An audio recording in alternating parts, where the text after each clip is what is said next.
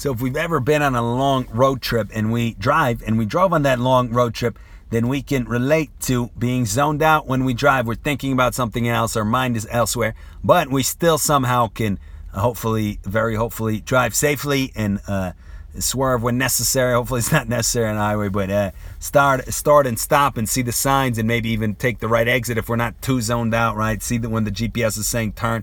And uh, in fact, if we say we have the same commute every day and we drive, it, it, can be the same thing. We're doing a million different complicated operations, our GPS, left, right, here, there, but we don't think about it, we're, so to speak, at least. We're, we're, we're thinking about work, we're thinking about tomorrow, we're not thinking about the commute.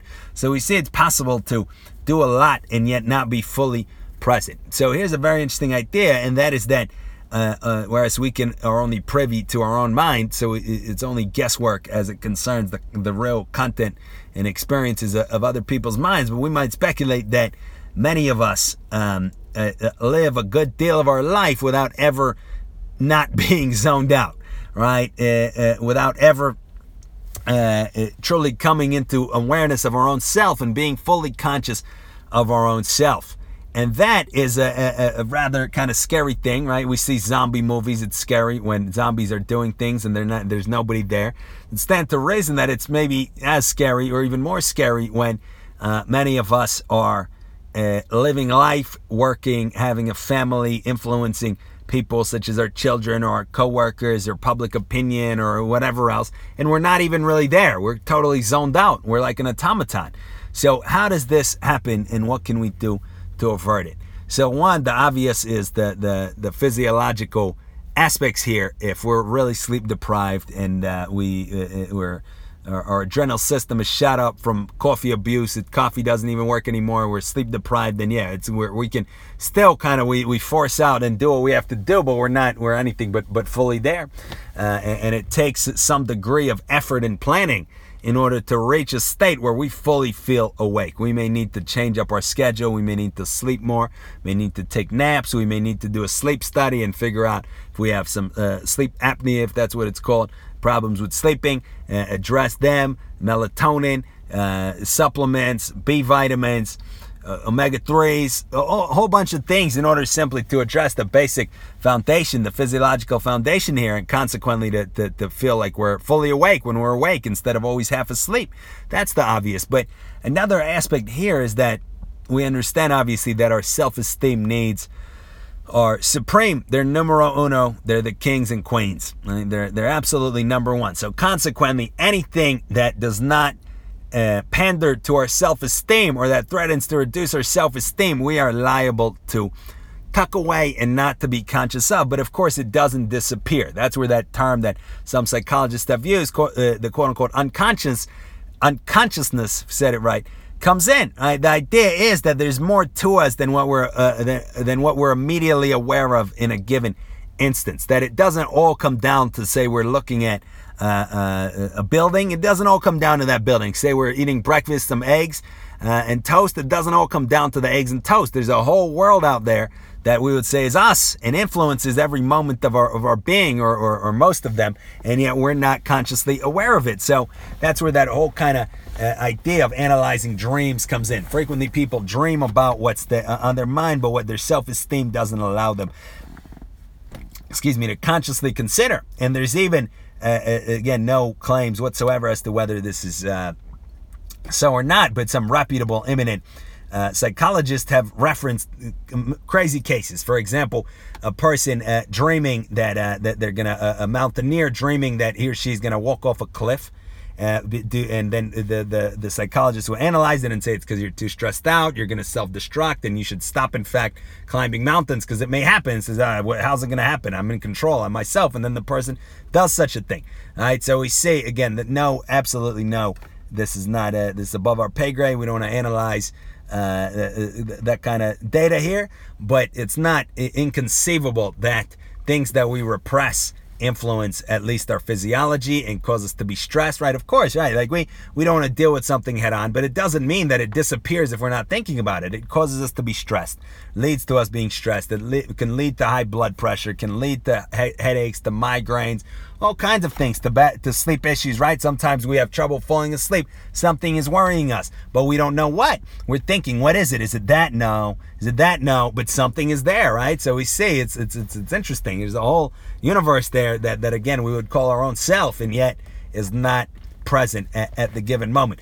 But the idea is that the the uh, um, kind of the more the less honest that we are with ourselves and the more deception that we engage in at least with ourselves the more our life comes into conflict with our self-esteem needs and consequently the more of it goes under the less conscious we are of, of, of any of it.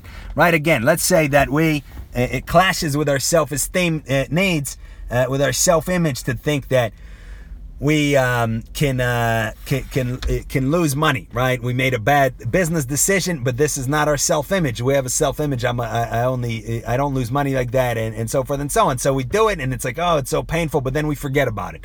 A day or two goes by, we're not thinking about it. It's like it doesn't exist, right? But the idea is it does exist. It's somewhere there, but we're just not paying attention to it. We we don't mind it. We're not dealing with it head on, right? Or we might have a self-image I'm a very kind and generous and, and wonderful person. But then some kind of situation happened and uh, we we showed a side of ourselves that we've never seen before. Remember, because we meet ourselves like we meet anybody else. We intro- we get to know ourselves like we get to know anybody else. So we, we got to know ourselves more. We saw, wow, I was very cruel and vicious to this person. It's like I couldn't help myself, right? I, I stomped all over on this person's throat right? So, but this is in contradiction to our self-esteem need to have a self-image. So then it goes under, right? It, we're not aware of it. It's like, what? I don't know what happened. What are you talking about? But the idea is it's still there. It's still influencing us. It's still stressing us out. So we see again, the more the, this cognitive dissonance, quote unquote, term psychologists have used, there is between uh, what, what what jives with our self-esteem needs, what coincides with them, and what doesn't. The more difference there is, the more of our life can go into the darkness, can go into the realm of the unconscious, to so speak. Uh, right? And we see that a person that is very, uh, uh very much at odds with with reason and with reality they their their entire life can can be almost entirely unconscious. It's just a tiny little, it's just enough consciousness to see and to smell and to hear and all of this, but everything else, the whole massive structure of the psyche, to so call it, is is it's like an iceberg that to use an analogy that has been used. Uh, beneath the, the, the waves, right, um, or, or beneath the ocean. You can't see it. You see just the very tip of the iceberg. On the contrary, a person that is uh, over a long period of time is as honest as they can with themselves. They every single thing that bothers them they address fully. They think about why is this bothering me? They take responsibility for their emotions. They take responsibility for their feelings and for their self-esteem. They're constantly asking what's going on? What did I do wrong? Right? Who did I hurt? How do I make amends? How do I oh see here that I have a uh, uh, it's uh, I don't have a person like that thinks I don't have self-esteem needs. I know, I don't have self images, I have standards. So I'm not going to have a self image. I'm a kind person. I'm going to try to treat people kindly. If I didn't treat a person kindly, I'm not going to hide from it. I'm going to say, why didn't I treat this person kindly? Oh, because I didn't uh, step into the person's shoes enough. And we think, and we the uh, uh, person thinks and thinks and brings it out into the open, right? So consequently, a person like that, they come awake. Their whole life is is is conscious. There's almost, we're not going to say there's no parts, but there's fewer and fewer parts of themselves that are beneath the ocean, beneath the waves, to use that analogy. Right? They're exposed to their own self. They know what's going on. They don't have weird dreams that are saying something uh, at odds with with their, their what they uh, with their uh, uh, kind of conscious convictions. And it's a very different existence. A person is actually exists in, the, in their full self, as opposed to just being this kind of uh, in the dark unconscious blob of of, uh, of emotions and issues. Right. So again, but this this this could easily be thought of in, in psychiatric or medical terms, and we could find complicated uh, terms to, to describe all of this and throw in medications and all kinds of things. But we can also think about it in a good old fashioned moral way.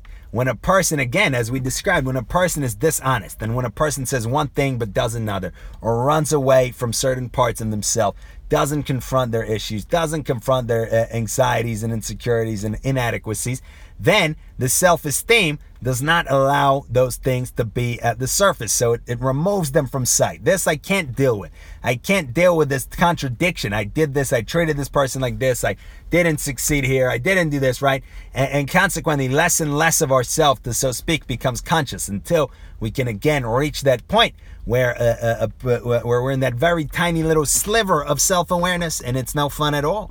And we see that uh, unfortunately it does seem, judging from outer behavior, that a good deal of us are in exactly that state, and consequently, we have no idea what's going on or why it's going on.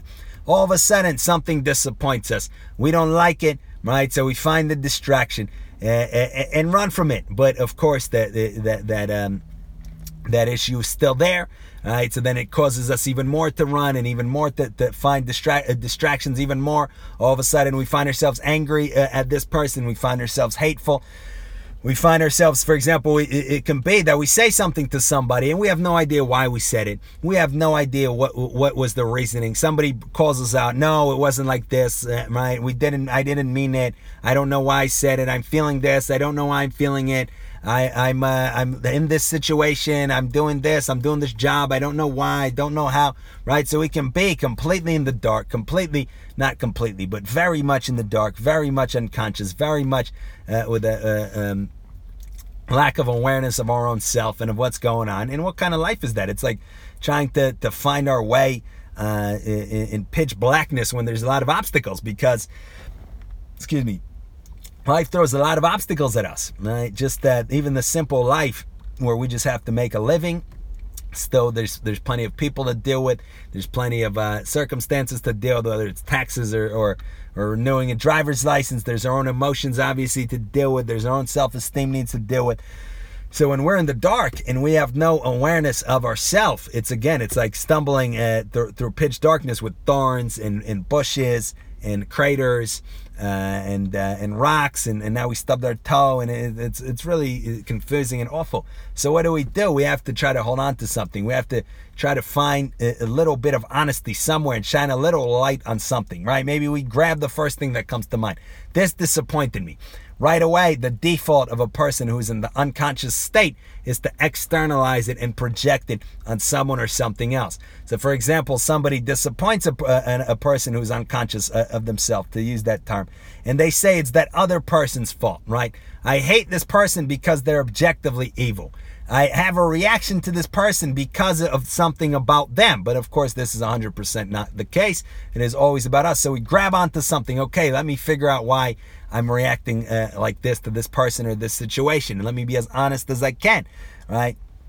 To a person who's in their unconscious state and things. Uh, uh, uh uh, let's say somebody cut, cuts them off on the road, right? So they uh, uh, they find themselves giving the finger, screaming, yelling. So you ask them, why did you do that? They say, well, it's because this person is evil and they they deserved it and they did something bad to do something bad, right? Which is obviously complete hooey. That's not at all how it works, and that's not why the person did it. Right? But to gain a little bit of consciousness, a person would ask, really, why did I do it? I did it because of my interpretation of the situation. So maybe I need to understand other people have motives. The person didn't cut me off for no reason. Grab onto something, try to understand something, try to clarify a thought, try to bring something into our awareness, some feeling, some emotion, some aspect, and then slowly start shining the light on uh, on the whole thing, on our whole the, the so-call it psychic structure, right? Not just a little beam of light on a little. It's like let's say there's a, a panorama and there's it's again pitch blackness, darkness, and there's a little beam of light on one little part. So right now, that's how most of us exist. There's a tiny little bit of, of light on a tiny little aspect of something, an emotion here and there, a desire, an impulse, an inclination, some kind of ambiguous sense. I need to like do this because I just do. That's how it is right now. But what we want to do, we want to turn on the light. We want to illuminate the whole panorama. And we do that over a long period of time by being as honest as we can.